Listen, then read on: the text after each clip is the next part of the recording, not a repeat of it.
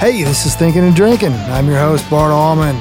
Over the last 30 years or so, I've worked for major record companies, working with major artists such as Alabama, the Dixie Chicks, and Florida Georgia Line. I've also been writing songs for the past 15 years, have over 50 cuts, two number ones, and made a lot of friends along the way. I'm going to be talking to some of those friends about songs, life on the road, and just life in general. I hope you have as much fun as I will. Backyards and Bevies host PK, aka The Mayor, has been on who knows how many tours, from Florida Georgia Line to Nickelback to Queen, and all points in between. He's a systems engineer who's not technical. He's 90% covered in tattoos. And he's a dad who's just trying to stay home and raise his kid. He's a good cat. He's our guest this week. By the way, I'm on his podcast, Backyards and Bevies, so please check it out. Here's PK. All right. Thinking and drinking. Welcomes PK. Hello. Backyards and Bevies. Yes. What's Hello. going on? How's it going? Dude, your podcast is smoking and I love it. Well, thank you very much for that. So, where'd you get the ideas for Backyards and Bevies? Where'd that come from? Well, um, when it all started with the pandemic and I came home from a tour. Um, What tour? It was Queen and Adam Lambert. I've and heard of them. Yeah, they're uh, they're getting big. They're starting to do some bigger arenas around the world. We were, I mean, stadiums. Sorry, In stadiums. America? Um, they had already done a big run. I ended up coming out to fill in, or I don't even know how I got it. It was so big that they needed two people to kind of run the Gosh. the front of house aspect of the show. Um, but yeah, I flew home and. Uh, it was crazy because like my wife, you know, she was telling me the whole time just to be careful. I get home and I'm like, "Ah, I don't know what's going to happen, and then everything shut down. Yeah. and to jump ahead to the podcast, we were doing this, we were working on this project, and my wife was like, Well, I talked to another manager that's in the same field that we're going down, and she thinks that it'd be really smart for you to gain an audience and and grow people that start to know who you are with your with just your storytelling and your Yeah. laughter and all this stuff. And so Absolutely. she came home and she's like, You should do a podcast. And I was like, A what? I was like, I think I've heard of those. Like, I've heard of like you know a couple of these guys. And I That was sounds like, familiar. I was like, what do I do? Just sit in a room and talk? And she's like, yeah, tell some of your stories. It'll be fun. People will enjoy them. And I was like, I don't know. I was like, I think I need a friend to tell these stories with. And Yeah. I started thinking about. it. I was like, well, I I have a a bunch of friends that I've been around the world with and I've had drinks with. And then I said, well, I don't want to do it inside either because I don't know. There's something about standing next to a tour bus or standing, you know, on a loading dock smoking a cigarette in the middle of the day and everybody's sharing stories. And I started thinking about it. And for some reason, I had just heard someone use the term bevy.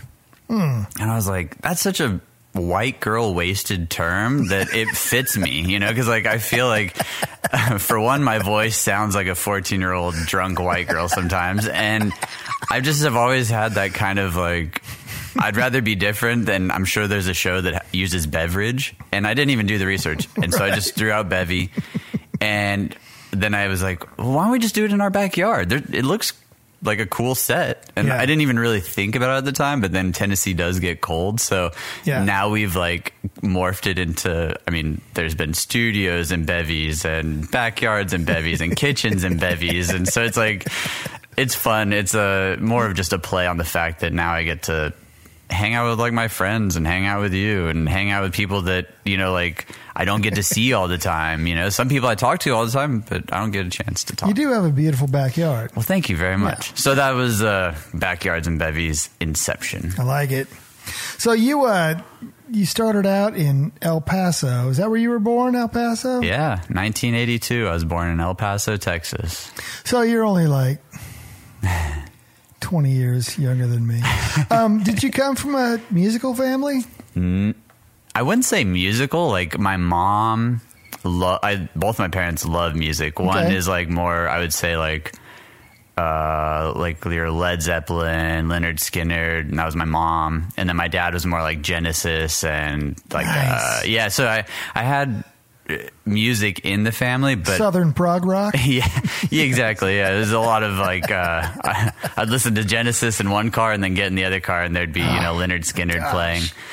And my mom, she was the one that really got me going to co- concerts as a young Okay. age. But I wouldn't say we were a music like we never sat down in front of a record player and listened or CD player. So you're not really. Uh, it's not a musical family. Like dad didn't play Nah, guitar. whether- no, uh, no. Dad was a car salesman, and mom was a.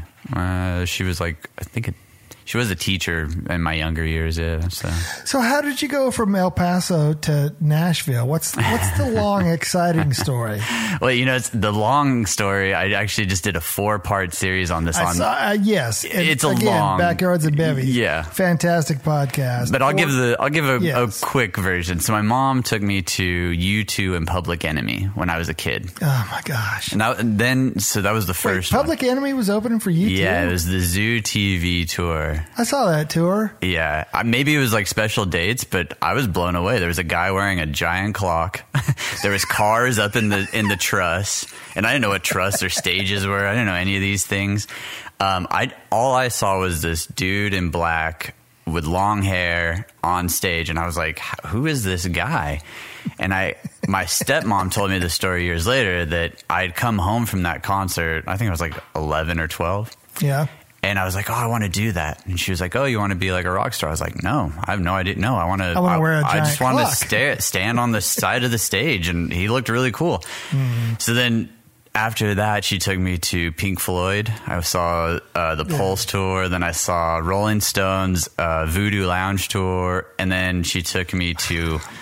Let's say I think it was uh, Robert Plant, Jimmy Page Unplugged. Oh, yeah. And then I saw an Alan Jackson concert. And those are like my first memories as a little kid. So it kind of was in there. I was playing an instrument, but like I was more interested into like skateboarding and just being a troublemaker. So What what instrument were you playing? well, young I played violin, then I went to bass. Wow. Yeah, and it was fun. I learned the Jurassic Park theme song. like I'll always every. I can hum it in my mind all the time. But So so I'm sorry to keep Yeah. interrupting you. You said you went to bass. Where is that like electric bass or the big stand up? I did both. Well, I did stand up Okay. mainly, but I played. They allowed me to play the electric like twice, and I was like, "Oh, this is so cool." Yeah. but this is way louder. yeah, way. Oh, it was awesome. Everyone else was playing these like little like wooden things, and I was over there rocking. I think it was like a Fender looking bass, if I remember correctly. So it was fun, but it wasn't me. And so years Yeah. later, I still had this like I don't know, the, just the live industry just seemed so cool to me. Yeah. It was just like there it was fire, there was lights, there was lasers, there was all Mm-hmm. these things, and and so when I was 18, I was working at this barbecue place right across from the the big um, arena and the stadium. It's called the Sun, or it's the UTEP was the school, but there's the oh, Don Oh, yeah. Haskins Center and then the Sun Bowl, and all these buses would come in. And these guys would get off with tattoos and you know smoking cigarettes. You know, I'd be like, I'd be over there loading ribs onto the freaking pit, being Right. like, "Man, I just want to be on one of those buses. I bet they're Yeah. so cool."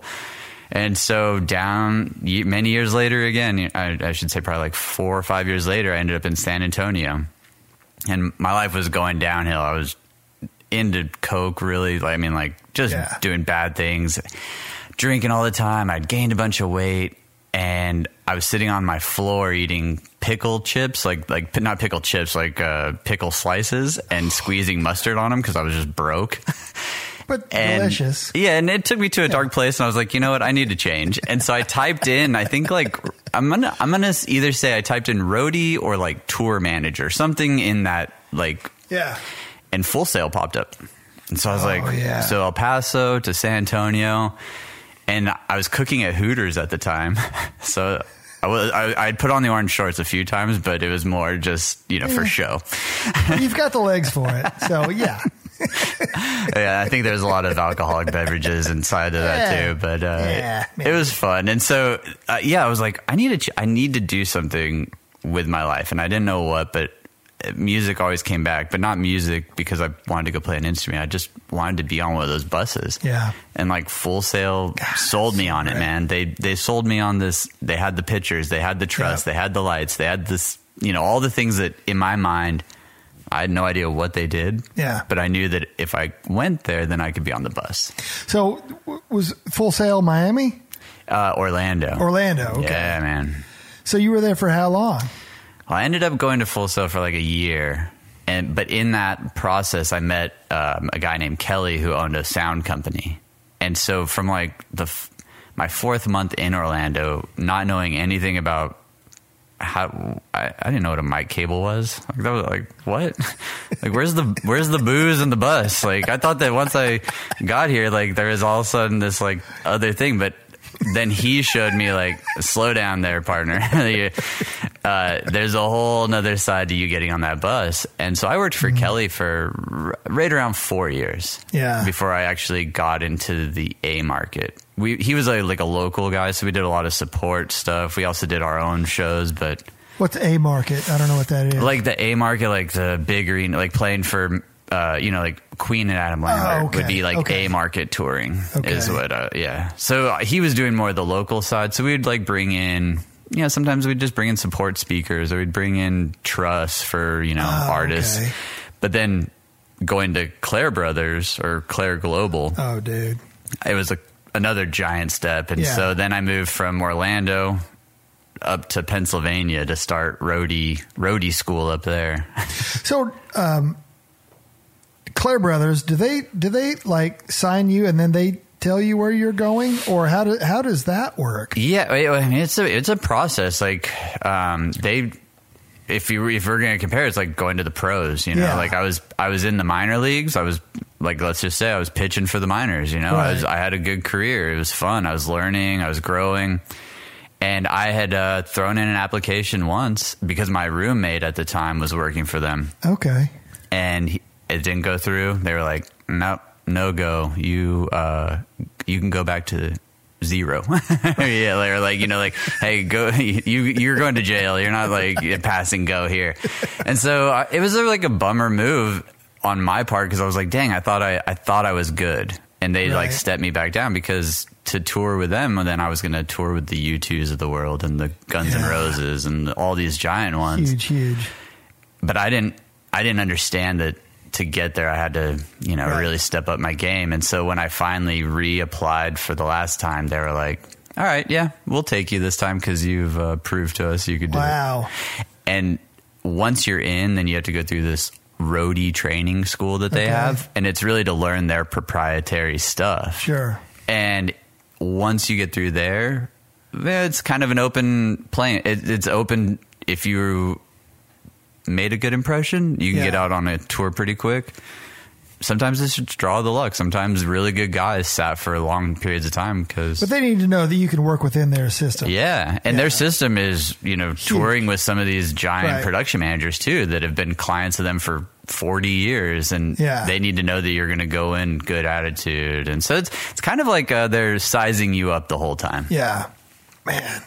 So what exactly was your your job? I mean, what I read your what you said and a system engineer. Yeah. What is a system engineer? Well, one one front of house guy used to call me the mayor, so I, was really good at walking around and shaking hands. like I, re- I was actually. Um, he called me the mayor for many many tours, and I started off as a, a PA tech, which is the Okay. the speakers, and I would hang the speakers, and then I would make sure they they plugged into the amplifiers and. Then everything that was sent through all the cables was all plugged in. That was my first job. Then down the road, I met this guy named Eek, and he kind of we became friends in a weird way, and it was a fun way we became friends because he had heard that I was a big party animal, so he mm-hmm. was like, "Oh, this is gonna be awesome." and then when we first met, I wasn't drinking, so he was like, "Bummer." but leaving out of Nashville one night, we got super drunk, like went up to Green Bay, fell on my face, like, and we just instantly bonded after Right. that. And through that m- motion of bonding, I would bring him a drink out at front of house. Like Okay. I would just walk out there and he'd give me a hand signal. He didn't even have to tell me. He would just uh, tip his hand at me, and I would go back to the bus. Because the, I didn't have any other jobs, like I didn't have to be During on stage. show. Yeah, like Yeah, I didn't have to, to do. monitor really anything. And so I'd go back to the bus, I'd pour him a stiff drink, and then I'd bring it to him, and we became friends. And so through that process, he needed a guy for another tour. And in Clair, there was like kind of a, a three step process going through their system is like you're a PA tech, and then you would usually move to like stage tech, monitor tech, and then system engineer. And the system engineer was the guy that knew the whole system. He was the crew chief, and in that system, you knew how to. Like, you know, tune the PA for the front of house guy. Right. And sometimes it wasn't tuning. Sometimes it was just hanging it perfectly for the room because each room's different. And so then you had to learn their um, proprietary computer system that would then help you hang the speakers properly. And So when you came back to the room with the same PA, you Yeah. probably didn't have to do all of that, right? well, each stage is different. So it's like, okay, yeah, it's good like point, the point. system engineer is like a really. Like at all tour changes, you know, like Yeah. everything has like, oh, now the bass player is gonna even like the same band you could be with, like they're like, oh, we're gonna move the bass player ten feet this way. So then the monitor guy has to like Ah, change okay. his setup. yeah, yeah. So the the system engineer, yeah, you're like every day was a new day. Some days because yeah, you could have been in that room ten times and it might be similar, but the PA now is ten feet further downstage. Right. So then I would have to learn, you know, like okay, well now this affects this sound, and Yeah. now this is bouncing off this wall over here. So maybe I'll turn these speakers down or I'll tilt them out, and so there's a lot of like and I'm not a technical guy, and I was kind of like laughing about that with you before we started this. Um, it was a lot of me just like, yeah, I can do this, Yeah. and just crossing my like, like, oh my gosh, please work tonight, please work tonight, and it would work, and I was like, okay, and then I would just put that in my wheelhouse. So Yeah. when I would go back to these rooms, though they might not have been the same, I had like a a mental cheat sheet, like, oh yeah, last time I hung these right here and it worked, and let's see if I can get away with it again. You're going, well, it sounds good to me. Golly, dude. So you've worked with huge acts like you were alluding to. I mean, did you ever get intimidated by your gig and the act, or was the act just act X and nothing matters? You're just doing your job and making it sound as best as you can make it. I mean, like when you see Brian May walking down the hall, or Yeah. Kenny Chesney, or or whoever, Yeah. and you go like, "Holy crap, that's Brian May." Does that ever? Did that ever come into your wheelhouse? the more tattoos I got, I think the more they thought that I was an artist going to see them. So it was kind of like I don't know if I intimidated them sometimes, or or I, I would say that I always knew who, who Great was because they always Yeah. treated you and respected you differently. Mm, yeah, So to me, it was more like I understand who these guys are because they're. I saw them backstage just like drinking a bottle of water and talking to his wife on the phone, or you know, like Yeah. to me, I was more always starstruck by like I grew up in dirt like with dirt bikes and stuff. So to me, like artists weren't my starstruck, and so like yeah, I'd walk by a Brian May like in catering, and he'd say hi, and I'd say hi, and then. But in my mind, I knew like he was, you know, like okay, like that's a great guitar player, and he's done a lot of cool stuff in his life. and he's eating a ham sandwich. And now he's yeah, just eating. Yeah. I'm not going to go bug him and tell him how great he is because there's 40 million other people that will tell him that. And so, to me, it was really. I learned that I could make a lot of money, and I was kind of good at like scooting by as a system engineer. Yeah. but I was really good at shaking the hands and kissing the babies. So it was to me a paycheck, though I loved it. And it was a, a fun. I I loved the road. I loved all my friends. But yeah, it was never a like ooh, like Yeah. Paul Simon, for instance. When I got my throat tattooed, Oh yeah, we were playing the Beacon Theater, and I had just come back from getting my throat tattooed the night before. You know, Paul's not a tall guy, right? So he like came up to like my shoulder, and I was down messing with like the wedge that was by his uh, his pedal board, and I stood up, and there's Paul in like in a cardigan and you know glasses on, and he's like, "Hey, Phil." He's like, "Wow," and his like head's like tilting, like he's like not sure what's on my throat. My throat's all swollen. It, you know, it's all greased up from all the lotion. And I'm like, "Hey, what's up, Paul?" He's like, "Oh, why why'd you tattoo your your throat?" And I'm like. Oh, it like hurt me. Like, Dad, don't don't ask me that question. Like, I did it because I thought I looked cool, but you just you just ruined it for me, Paul. Um, but that was another great guy. That like the conversation wasn't about Paul Simon. It was Yeah. about he would ask me like how my day was, and it would, that was that would blow my mind more than him putting out Yeah. some of the greatest songs in the world. That's one of those cool things, like when you have the act come to you and go, like, "So, so you have a, a Toyota 4Runner, right? I'm thinking about buying my daughter a car. Do you do you like that car? Yeah. and it's like, what do you like about it? What don't you, you know? Yeah, and you just realize. I remember I was working with Metallica, Uh huh. and we were out here at Starwood before it was torn down, and I was hanging out with Kirk and Hammett, and he was on his phone with his wife. Yeah. 'Cause They were buying insurance. Doing normal things. Yeah, for the pickup back in the valley, you know, or, I mean, sorry, in San Francisco. And it was like, oh, yeah, you're just a dude, aren't you? Just a dude. I mean, you're going to get up there and smash Yeah. 15,000 people. oh yeah. But right now, you're just a dude. and that's and that's what I think I loved at times about touring was those interactions that I get to hold in my mind forever. You know, like and and a lot of those I would never. I never took a photo with half the artist. Oh, I, yeah. like I I, can't. I think I might have like five photos with the artists that I've worked with. I'm the same way. Even though like it was cool and people would be like, "Oh Yeah. man," I was more always about the storytelling. So I think having a podcast is fun because now like Yeah. people can hear the story and they're like, "Oh wow, I, that's cool." And you can have some of those people on your podcast. Yeah. And I've got their names in my phone and I've got their cell phone numbers. Yeah. But I may not have a picture of them on the wall. Exactly. Yeah, One Nah, hundred I'm, percent. I'm I'm with you. Was there any? uh Oh man, I don't know how to say this. Was there people that you met that you wished you wouldn't have? You know, I mean, uh, Scott Ian from Anthrax has that XM program called called you know Don't Meet Your Heroes, Oh yeah, yeah, yeah. and he's like, oh man, I wish I would have never met this guy, but I got to meet this guy, and it was great. Did you ever? Get completely just disappointed by meet, and you don't have to say even who it is. But Yeah, you know what? Honestly, I think because I was never like I've never just been into one genre of music. I've Yeah. never just been like this is my forever. Right. I could separate myself completely out of it, and if so, if like someone was kind of a jerk or something, I would just. It just it, it went in one ear, Yeah. and potentially out the other, and I just kept trucking along. So, to be really honest, I, I mean, I've I've had bad impressions from tours Yeah. because of it, the way that they were run, maybe by their management. But I never held it against the artist, Right. Because the, it, it was always two different sides to it. You know, it's like these guys are trying to make money, the artist is just trying to get up there and play music.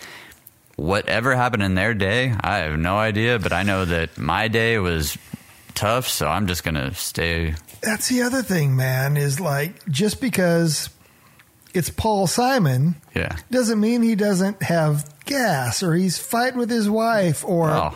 whatever, man. I mean, everybody has a bad day. It- one day- everybody has a great day. One day he showed me a photo. I, I like we were in catering, and I was like, "Hey, Paul, how's your day going?" He, and he like stopped, and he was like, "Ah," and I was like, "Oh, geez, I just op- I just opened up like something I shouldn't have." And he like sighed, and I was like, "Does he want me to walk away?" And so I just stood there, and like paused, and then he reached into his pocket, and he still hasn't said anything more to me, and I'm like. "Uh, okay. And he pulls his phone out and he slides it open real slow. And I'm like, okay, he's going to show me something now. And he's like, Phil, just my house, like, and his house was like just covered in snow. He's like, I got to go home and figure out how to shovel. And his driveway, I mean, it just looked like he was about to go and shovel snow for like four hours and he just was not excited about it. And um, so, yeah, like, I think that I just had a different outlook on it. So, like, if an artist ever was grumpy, I just let it go. Yeah. Because they, I mean, they're people. I'm grumpy some days. You got to scoop snow. I don't think I've ever snooped, or scooped snow because, I, well, growing up in the desert and then yeah. now when it snows out of my house here in Tennessee, I just stay inside. Amy put a picture out uh, of me about, I don't know, two months ago, last time we had snow. And she goes, Here's what. Here's what happens when your husband was born in Nebraska, and I'm out there in shorts and flip flops scooping snow. Like, Yes. ah, what's going on here? Get the where are the dogs? Yeah. So backing up, technically, what is your what is your as a systems engineer, the Yeah. big chief? First of all, who do you answer to? Mm. And second of all, what's your ske- what's your daily schedule like? When do you get off the bus? Yeah. When do you when do you get back on the bus? I mean, what's your schedule like? Um, well, I'll do like a amphitheater tour because Okay. that was like I think the busiest I would be because I would wake up and I would uh, go usually work out in the morning. So I was the minute I f- ever felt the buses stop, I'd hop off, I'd go find a dressing room, I'd do like a, a workout, and then I would try to be back on the floor to meet like the the rigging department and the stage manager and the production manager because being a system engineer, you're kind of you're you're helping them decide like okay can we open up these seats can we and especially in like arenas not so much amphitheaters because they're kind of just standard issue but like an arena you know you have to like be like hey is that gonna bone you today or is Sure. that gonna um or just walking the floor making sure like hey like i'm looking at what's about to happen like there's no beam here to hang points so i'm gonna have to move my speakers Right. so I would wake up real early, go in, deal with all that. And as a system engineer, I'd have to answer to the production manager, the stage manager. Okay. Um, those were like my two big ones. And then some of the big, big tours, if there was like, you know, like the Justin Timberlakes and the, Yeah. like those kind of tours, sometimes if there was like a giant like technical issue or there was something that just we had to stop the show for some reason, I would have to answer to like the manager manager. Okay. And that's just because they want to know. Sure. So they go back and tell them like, But day day to day, you're not talking to tour manager, mm. any of that kind Nah, of stuff. You're more they- technical side. Yeah, it was- not so much band side. One hundred percent. So like, yeah, if I if if I did talk to the tour manager, it was strictly a fun conversation Yeah. out in front of house. Right. But talking to the production manager, it was like, hey, today this is going on. I need to do X, Y, or Z, and they'd be like, thanks. Yeah. Get out of my office now.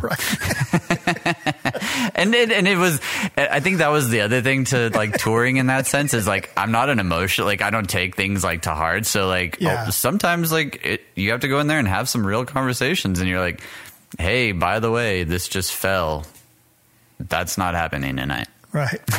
And then the next answer or the next question is like, how long is it going to take to fix it? Or can we fix it? Or do we need to order a new one? And so that was my day to day was always dealing with putting out a fire or trying to figure out how to accommodate a special guest that was going to be there or stuff like that. You know? Okay. Yeah. And then making sure that then I answered to the front of house guy. Yeah. As much as I want to say the front of house guy was always my boss, it was the production manager Yeah. because at the end of the day, the front of house guy could throw a fit about Sure. whatever. Yeah. But if the production manager, if we can't change it, it was production. We couldn't change it because of production, you know. So I had like three bosses. You're going like, how big are you? You would really want to get in that toaster, and, and we'll see what that. Could, yeah. I, I, and and what was fun to me was like again, I'm a I'm a talker. I love to talk, and so being the mayor. I could always talk my way either out of it, out of something or like put someone else be like, I don't know, like you should go look at that department. They really screwed that up. and take the heat off me for a little while. So, what were some of your best and worst venues? Uh, so I always go back to I loved playing Madison Square Garden. Yeah. It wasn't the best scenario for like loading trucks or Oh, yeah. dealing with logistics getting into the building, but the show was always just absolutely amazing because you're just you're part of history. Yeah. You're just continually making history in this building that's been there forever and How many times have you been there? I think like 10 different times. Holy cow. Yeah. And it was fun. I got to take some really cool tours in there. Like we hung uh, Tommy, or I didn't hang it, but I stood under it, the the roller coaster that he'd Oh, ride yeah. out to front of house. Motley you know? Crue? Yeah. So I have like uh, some really cool videos and photos of him going over us and, and seeing it in the garden. The garden has a giant, giant, giant um, scoreboard, especially after they Yeah. redid everything. And so you go in there as a touring artist, like that doesn't go into the roof like some other venues. Oh, so you have to like deal with it and Okay. you have to grow. So being a system engineer, you have to kind of know these your limitations of where to put the speakers for the front of house guy and for the venue. And Yeah. and it was a challenge because then they also had like this ring around the upper bowl that you couldn't actually shoot the speakers unless you flew them so low, you couldn't get underneath it. So you had to like Okay. tie into their system and it was a it was a long day. It was a long hard day most days cuz I would go in there with all A market tours that you know some of them I think one tour we went in with like 30 something trucks. And we did it. We did it one night. Had to tear it down. Then they had like a hockey game, and then we had to bring it back, the next yeah. day. I mean, it was like it's already a hard venue. You just made our our week harder. Who was that? Uh, 30 truck. that was JT. It might have actually been more trucks, but it was like, yeah, Gosh. Yeah, and it, a lot of it was staging. But still, you Yeah. being an audio guy, you and it was in the round too. So it's not like it was just on one end. It was Right. the entire Yeah, arena makes it more floor. so you have to work with these other you know departments and you have to be like hey the union's about to drop my truck can we make a little path right here because once it starts coming those guys bring it in That's what I was going to ask you. Stuff like that, you Yeah. have to deal with unions and yeah stuff too, don't you? and it's it's all of if so, okay there's a million ways to look at it. Some of them are just grumpy forever and you're Yeah. never going to win them over.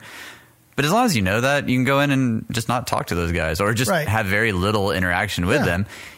And then you know you're about to walk into a hard venue so it's like well let me make sure my rig is a hundred per or as good as it can be so that way like because they're gonna ask you the questions. Hey kid where does this go? Hey kid there's no sticker that tells me that. Hey kid you're like all right for one i'm not a kid but for two like read the freaking sticker it's it says it right there and so mentally prepping tours you do those things you go through that checklist so the garden was let's just say one of my favorites yeah. um, playing like uh, San Diego's or the forums, they're they're old, they're amazing. There's there's history about them, but they're just annoying too Yeah. because you're just like it, there's ramps and one of my most hated will probably always be Oakland. Oakland, uh, where they used to have the uh, the Golden State Warriors play. Coliseum.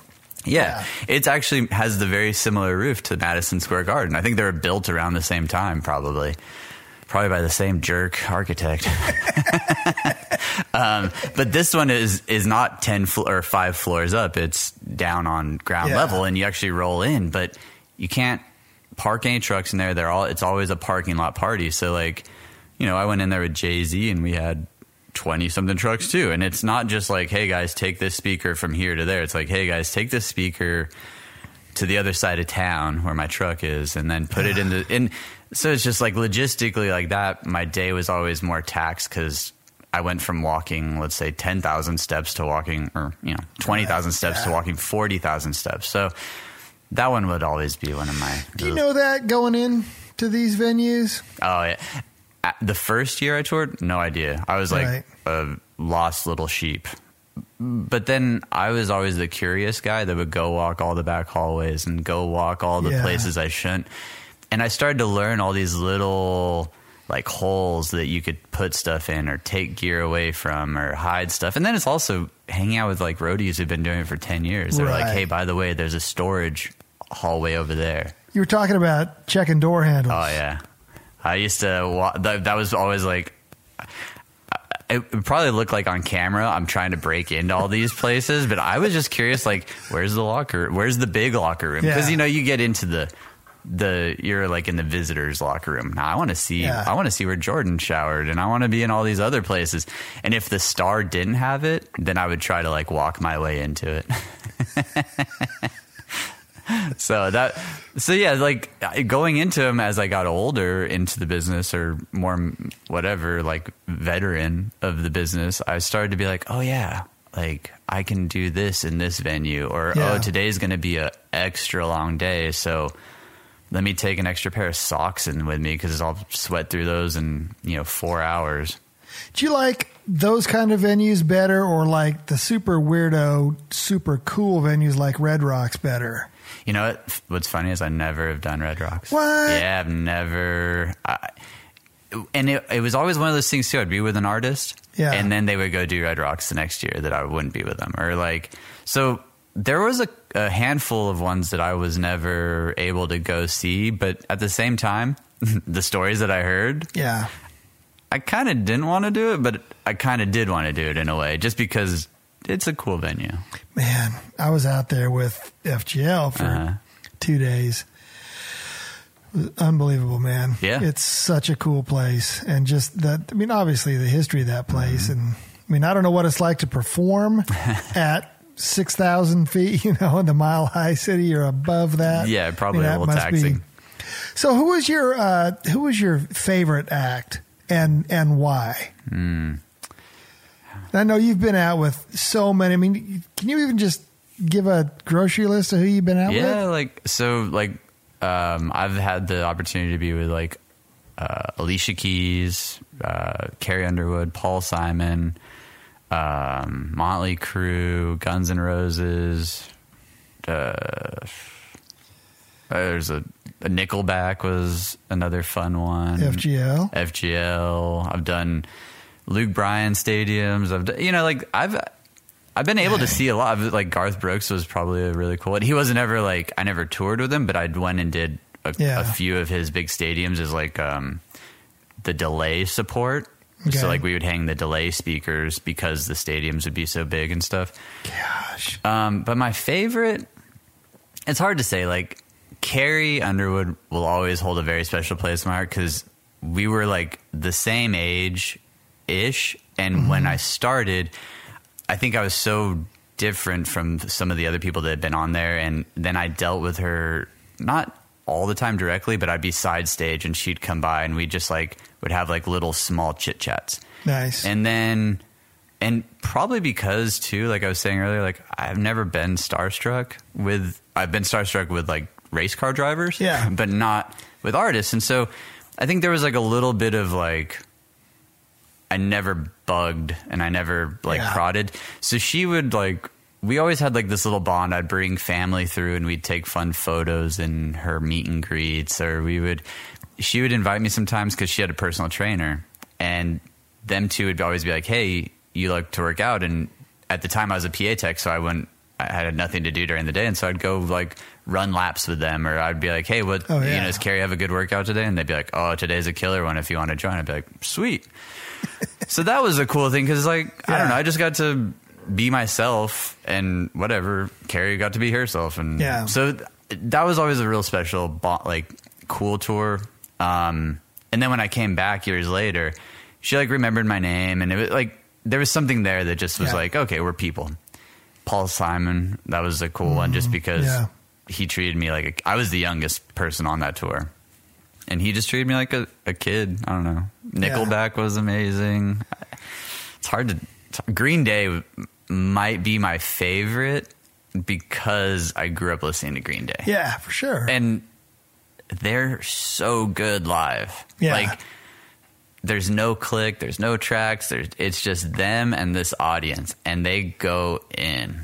Don't you love that when there's no click, no tracks? It It's just a band, it just- just, and- a freaking rock band. Yeah, and they were all of those guys were super nice too. Like I was hung over laying on an amp rack. oh no, sorry. I was I was I started my day in Moscow on an amp rack dying.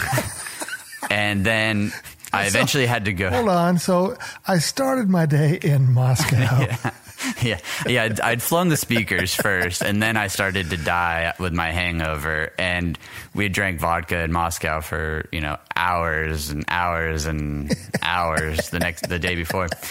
Um, but I ended up on the drum kit because I, I think it was like time to put the opening act up or something like that. So then I was laying on the drum kit, and in comes Billie, and I'm like. I'd like just kind of like s- sat there because I wasn't sure and I wasn't about to be like, "Hey, Billie, been a big time fan of yours forever." Um, so we just sat there and all of a sudden he like walks over to me and he's like, "Hey, I'm Billie." I'm like, "I'm Phil. Nice to meet you." And he was just drinking his coffee. and He's like, "This is a big arena." I was like, "Yep." Yep. And then it just kind of like we trailed off into our own into the distance. I went back to being hungover and he went to back to his family. You know, so moments like that will always be fun. She's like, "Hey, I'm Billie," and you're going, "I know, I know. I know who you are. your, your pictures on the marquee Yeah. out there, I've always loved your Fender guitar. and the little Les Paul Jr." Ah, yeah. And he had a rig. Oh, dude, He had a rig. And I, like I was telling you when I first walked in, I was like, wow, you have some beautiful stuff. But to me, like I just know certain things. And so when I walked back for the first time and I saw his guitar rig, all I knew is I was like, this is impressive. He's got that purple fuzzy Marshall. I think it's an old JCM 800. Mm. I think that is one of the best sounding amps of all time. They, But- yeah, they're great. So I'll always, in my mind, I kind of go through a few bands, but Green Day was like little Yeah. kid Phil touring. yeah. Yeah. Ah, that's great. So, people that haven't been on the road as much as goofballs like us, it's pretty easy to leave people behind sometime, but it's also hard to leave. It's it's a family out there. So, how did you decide? I'm coming home and I'm staying home because Amy and I had that talk. I I came home after one road trip and I just said I'm done. I can't go mm-hmm. back out there anymore. I just can't do it. And Yeah. so how did you come? Not that you can't, because you're mm-hmm. way younger than me and more talented than me. But how did you decide? Well, done. when I flew home from Australia after that Queen and Adam Lambert tour, Yeah, there was certain things about the industry that I was starting not to like, and I think it was like little details of people just well, for one, accountants really started to matter because the stuff is expensive and people Yeah. want to see profit and and to me, I started to it started to become too much of a machine, and it's not that like I couldn't deal with the machine. when was this? Uh, this was 2020, right at 20? the beginning of the year. Okay, But I had already started to see the trend like pr- previous years. Like, you know, you'd hear these stories of like, oh, dude, you're about to go with so and so. They're so awesome. They do all this stuff. You get out there and you're like, oh, I don't know. It was all right. And it's not because the artist, it's because the. There's just a lot to touring. There's a lot of money out there. There's a lot of things that have to happen to make this wheel go round. And I I got into touring not because I loved music and not because I loved technical gear. I got in it to have a Get party. Yeah, I, I did it strictly Yeah. for the party. So Yeah. when it slowly became like affecting also my relationship with my then time. No, we just got married in 2020. So, but prior to that, like I was living a rock star life as a roadie. Yeah, and it started to really i think take a toll on both of us and so things were happening there and then the party was going away. And i was like mm-hmm. well everything's getting more technical. I still have fun. I love these guys. I love touring with all this my roadie family. But maybe the road isn't for me. And so i slowly all of even flying back i was like maybe i just do country because then i can go out third wednesday to and then be home sunday Yeah, and we can still have a family. We can still do these things.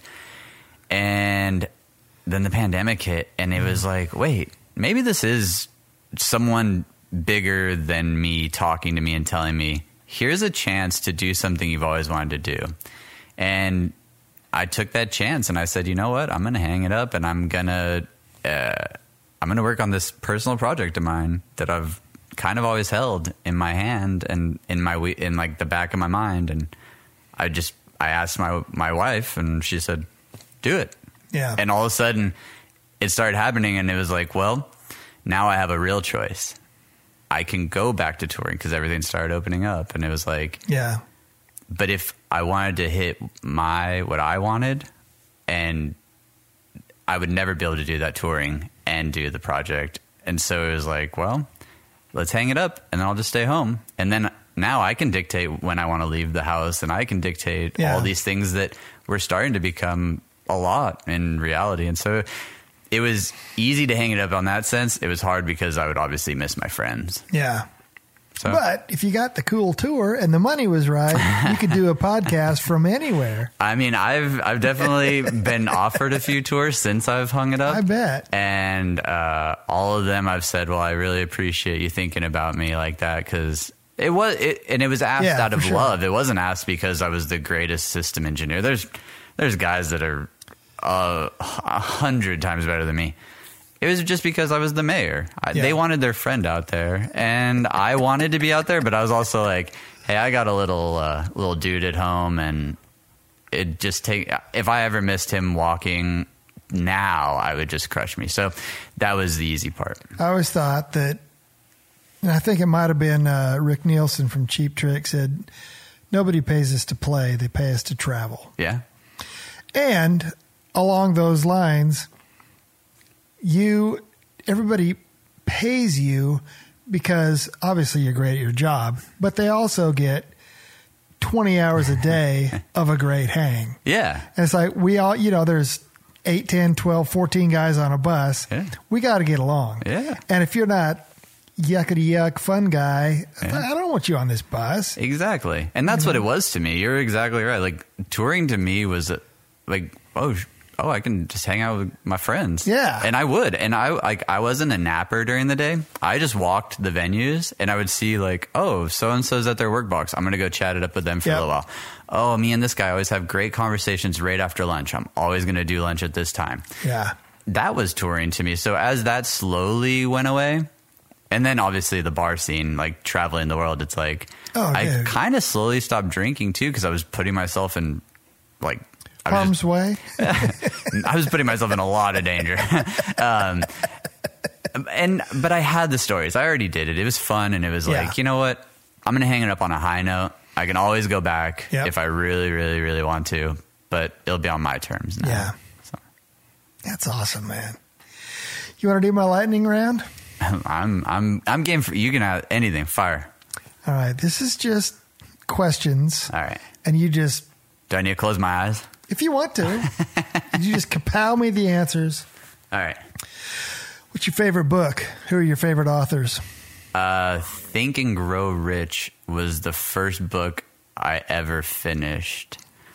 No, no, sorry, sorry. I take that back. I had finished the Anthony Bourdain book, and I got him to sign it. That's Oh, my sweet. favorite favorite book, but I don't read it all the time because it's not really. It's more just like Kitchen Confidentials.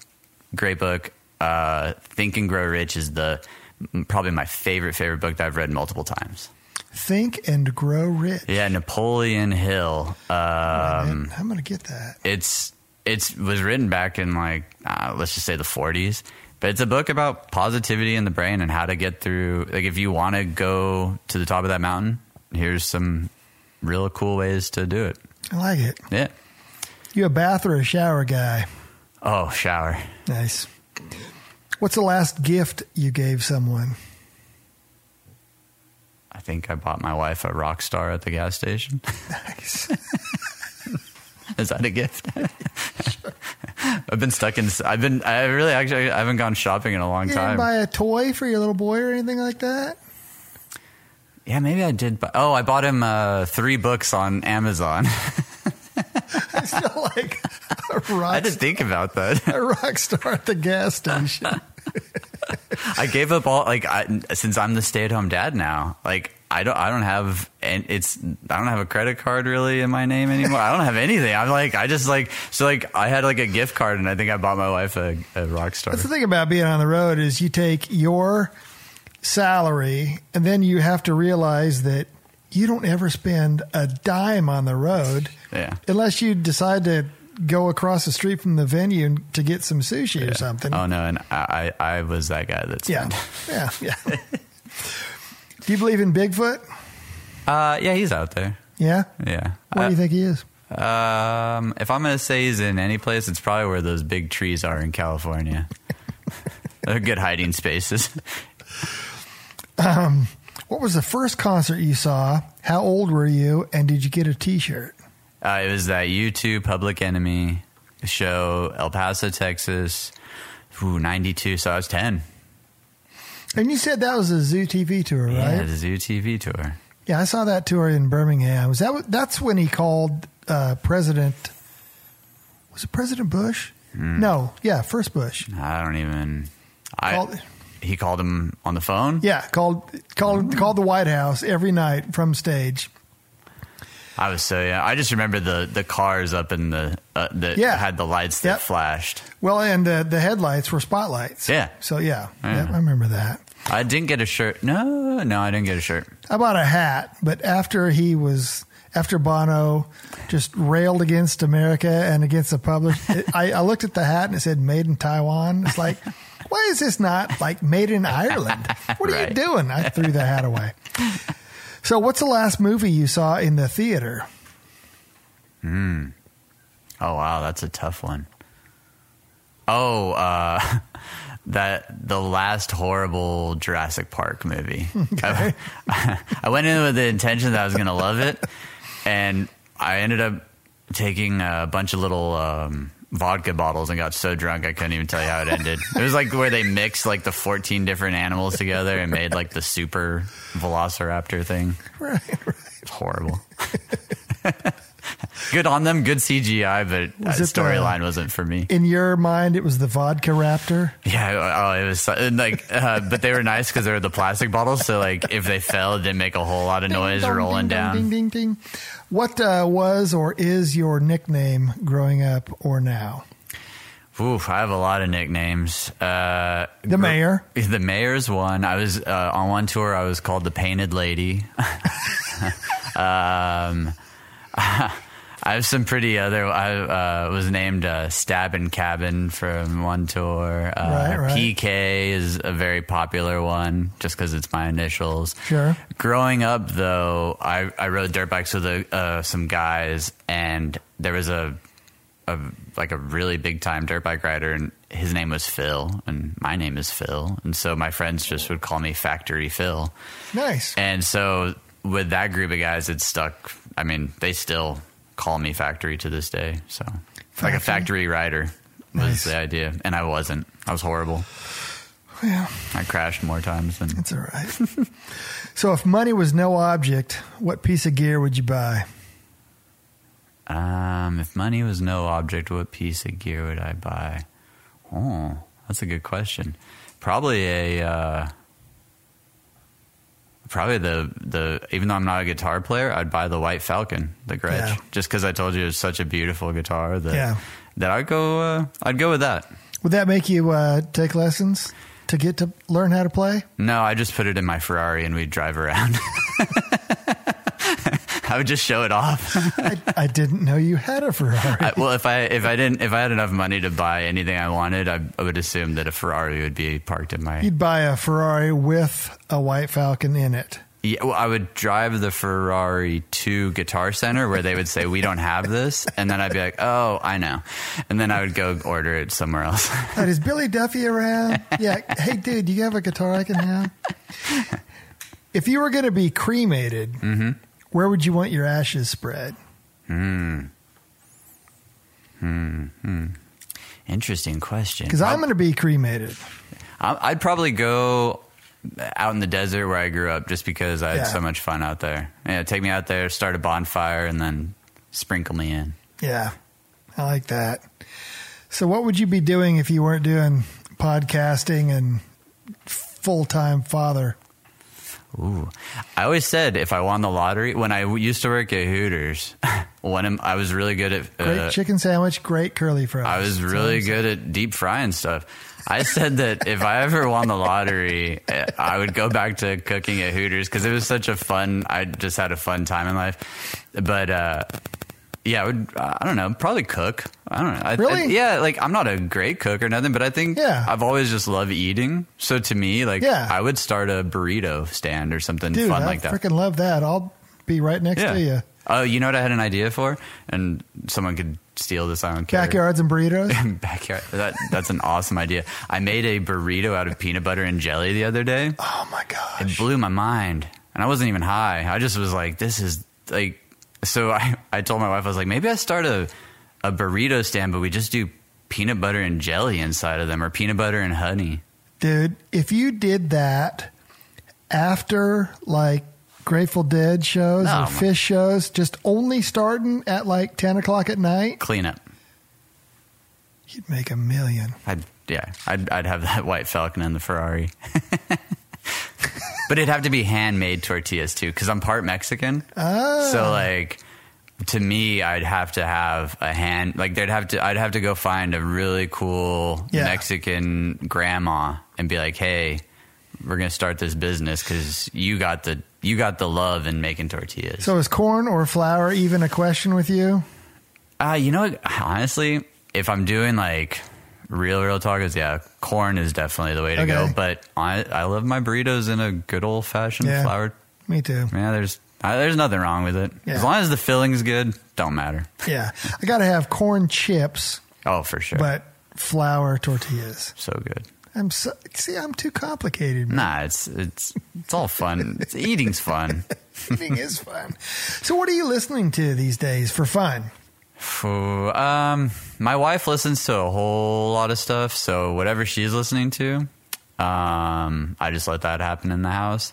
And then, like, if friends have something coming out, I'll put it on. But right now, I'm trying to uh, just be better at uh, doing my podcast gigs. So I've been Yeah. listening to just random podcasts. Uh, I shouldn't say random. I've been listening to friends' podcasts, and then I've been listening to some of the bigger ones Yeah. that do interviews that are more talking because I'm just interested on how their platforms are. Not Yeah. because I want to be better than them or I want to be them, but you got to look at what's out there and kind of like, okay, well, that makes sense. And I think I could try that in my pod because I'm only like 23 episodes in. Yeah. So I'm still learning. So right now I'm actually doing a lot of uh, podcasts. So not That's a lot great. of music. Actually, you know what? I'm gonna lie. I, that was kind of a lie because there's one band that I just found, and I just it, re, it rung a bell because I'll put it in the car as me and my wife are driving just for laughs. They're called Eskimo Cowboy. Nice. No, Callboy. Eskimo Callboy, Oh, okay. and they're from Germany, but they just have some of the greatest guitar. Like it's hysterical, but at the same time, awesome. Just riffs. Eskimo Callboy. Yeah. Okay. Yeah, I'm checking them out. yeah. So, what's next? Where are you headed? What are you doing? Did COVID slow your uh, transition to it down, or Um, we're just honestly, what is next is to slow your wife down? Is she working out of the house, or is she? in she's the back in the office. She now. is in the office. Yeah, so she's back on Music Row doing her stuff. Um, f- being a full time dad is it's hard, and Yeah. it's also very rewarding in a way because like I get Oh, to man. see him all the time, and I get to like help him. Like right now, he's trying to walk and crawl. I should say he's trying to crawl, but he wants to walk. Right. So for me, I'm just kind of taking it each day, day by day. And then there's the podcast. So in between him na- napping and stuff, I go and work on the podcast. Yeah. And then once he goes to bed, um, I go work on my this project that I've been working on for a while. That if I was to say there's anything next, it would be that coming Yeah. out. uh, Hopefully November, December, or early 2023. I know you don't want to talk about that yet, but you let me in a little bit. I Yeah. can't wait for that. So that's Yeah. going to be cool. It and it's not. Be, it's one of those things where I, I just want it to be. I've told a few people, and I want it to be a surprise to the rest. Absolutely. Yeah. man. Wait till it's perfect. Yeah. uh, I don't think it'll. Well, I've learned there's nothing yeah. perfect in life, so I just got to be happy with the product, and so that's what we're doing. And Yep. I actually just hired on someone to. They're going to help me oversee some stuff to make it as good as we can do for. That's awesome, Yeah. man. So, what are your socials? Where's everything? Where's Backyards and Bevies? Where's your Instagram? What's yeah, going on? it's it's all over. It's all. I think it's just backyards bevies, no and in the middle. So backyards bevies is on Instagram. We're Awesome. on Facebook. I've I I actually have become quite a fan of TikTok. it's so silly and dumb that you just can't not like it. I mean, there's guys on there with like, you know, these giant beards in their tractors complaining about Miley Cyrus to, you know, these old men dancing to. I, it's it's absolutely ridiculous what's on there Stupid. but it's meant to i think make you laugh more than anything Yeah. else and so i've actually spent a lot of time putting some of the backyards of bevy stuff up there but then i Awesome. spend sometimes trying to learn these dang dance moves and stupid stuff like that but it's fun Is that just to make your son laugh? To make my wife Wife laugh. laugh, yeah. Yeah, yeah. The son, he laughs at me uh, constantly. um, but yeah, so then we're on YouTube as well. So, Awesome. you know, and we're growing. I didn't do the podcast to see success tomorrow. I did it Yeah. as a long term thing where I can have fun with this the rest of my life if I wanted to. Absolutely. How many tattoos do you have? I'm 90% covered, like head to toe. Are you really? Yeah, I got some. I think like the obviously my face isn't covered. The top of my head isn't done, but like the back of my head, I got Yeah. a tattoo, and then I got like uh, my feet are done, my legs are done, Uh, I got a little on my butt cheeks, so my butt Is cheeks it- are still open, Is it, so to speak? so to speak. Is it sad when you get to that place knowing like, eh, what's next? Well, there's nothing next. Uh, or I've, do you just start modifying stuff? you know what I've had a lot of fun doing is doing little little pieces that fill in gaps and stuff like that. That I, I know, they're silly and I haven't. I've tattoos aren't fun. Yeah. Like I don't want to sit around for four hours anymore. I just want to go in there. Let's go have lunch. Let's go have a beer. Then let's go get a tattoo, and let's go back to like having a beer again. And so I'm glad that I've done a lot of the big stuff. Now it's just Yeah. filling it in and filling the the little. Did the palm of your hand, did that hurt? That was one of the worst. The palm of my hand. I've never sweated and cried and Because it's big, man. It's the whole side. I mean, um, I've done my the inside of my knuckles like three times, but working on the road, they'd always rub off. Seriously? Yeah, so I've done these like three or four. I think it four times. Um, but the palm, I went to Music City Tattoo here. Okay. And my boy Mike, man, he, I, I was like, dude, I, I don't ever want to do the palm again because I'm pretty sure it's going to hurt. So just dig as deep as you can go. And uh, it stayed. I mean, and it's in there too. Um, but that one, I was holding my thumb down while he was holding my fingers down. So like my arm was kind of draped across my wrist, holding my left Oh thumb. Oh my gosh. And all my hand wanted to do the whole time was like close. Yeah. It was brutal. And then the feet. I think that was my other feet, shin, and hand were the worst. Do You have your collarbones? Oh yeah, yeah. I've heard those are bad. Yeah, that was it. Was uh, it wasn't fun? No, I, no. Um, both my armpits are done too. like everybody always asks, they're like, "What's the worst?" I'm like, they all suck. Every Yeah. single tattoo I've ever had was not fun. So I got 500 of So I got them all. I wanted to be that roadie. I want, and that's where it's funny too, because it's like I've I've stood side stage on so many festivals where I'll just be like watching some band, just zoning out or doing something. And someone's like, "Oh yeah, hey, what time are you on?" I'm like, "Uh." I'm a On roadie. yeah, like uh, I'm a roadie. They're like, "Oh man, I thought you were like the drummer for a band." I'm like, "Yeah, yeah, we're going on after the headliner. yeah, yeah, What? yeah." What? PK, backyards and bevies. Thank you, brother. Dude, thank you for Thank you. thank you for so having me. So much on. for coming out to Disgraceland on this chilly day, man. Bart, this is beautiful. This is absolutely. Uh, thank you for being on my show too. Oh, by the way, Absolutely. Um, thank I look forward to. We already talked about doing an episode too. So Yep. thank you so much for having me here and Awesome. inviting me in. Have a great day. You have a wonderful day. Thanks, you, brother. everyone.